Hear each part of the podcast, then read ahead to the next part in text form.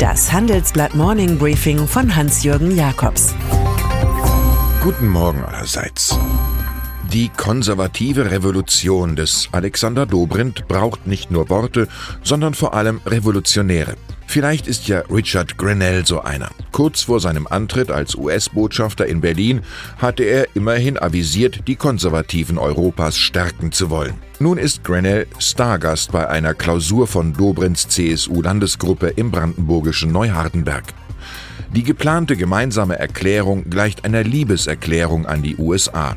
Kein anderes Land steht uns kulturell, geschichtlich und wirtschaftlich so nah.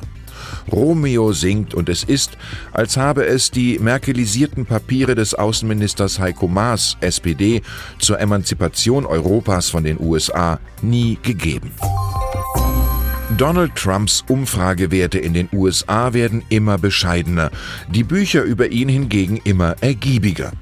Nun betreibt Watergate-Enthüller Bob Woodward in vier bibliophile Wahrheitssuche im Weißen Haus. Stabschef John Kelly soll Trump demnach als verwirrt bezeichnet haben.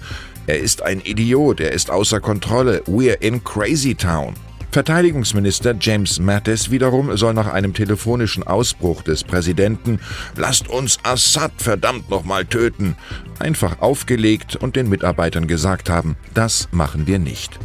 Womöglich sind nach Woodwards Erzählungen die nächsten Rücktritte oder Rauswürfe in Washington fällig. Manfred Weber, CSU, will es offenbar wissen.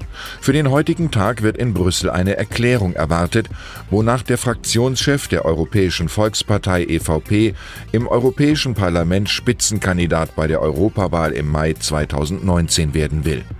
Ein Okay dazu soll es von Kanzlerin Angela Merkel geben.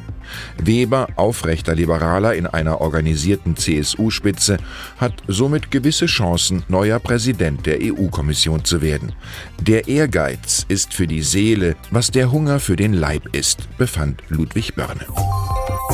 Nichts gibt die Dominanz von Big Tech besser wieder als die Tatsache, dass nach Apple nunmehr mit Amazon schon der zweite US-Riese aus der digitalen Welt mehr als eine Billion Börsendollar wert ist. Als Störenfried der großen Bonanza tritt da aus dem Dunkel des Neulands die Bundesregierung auf. Sie will nach Erkenntnissen des Handelsblatts mit einem neuen Gesetz die Marktmacht großer Internetkonzerne kappen und verhindern, dass die einschlägig bekannten Giganten durch Übernahmen weiter wachsen. Mein Ziel ist es, das Wettbewerbsrecht noch effektiver zu machen, sagt Wirtschaftsminister Peter Altmaier CDU. Da hat er sich in etwa so viel vorgenommen, als wolle er mit Badelatschen die Zugspitze besteigen.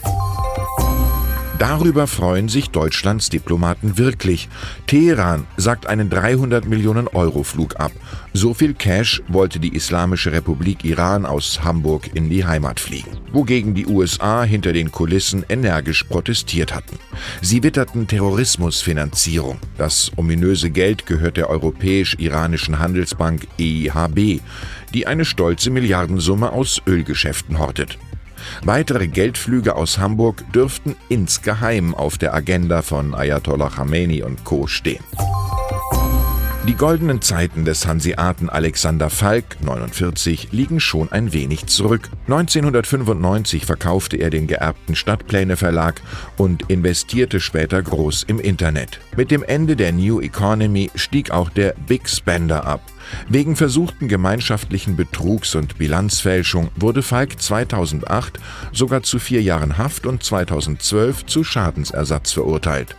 Nun ist er erneut festgenommen worden, wegen Anstiftung zu einem Anschlag auf einen gegnerischen Rechtsanwalt.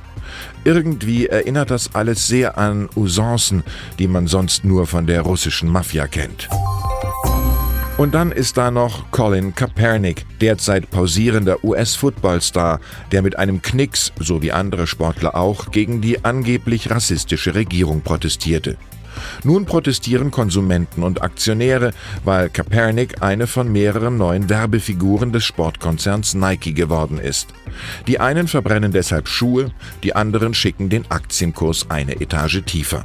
Immerhin pflegt Nike mit dem Job für Kaepernick werbewirksam sein Image als Underdog, der sich um Duckmäuserei wirklich nicht schert. Just do it. Ich wünsche Ihnen einen Tag voller Tatendrang und Tatenglück. Es grüßt Sie herzlich Hans-Jürgen Jakobs.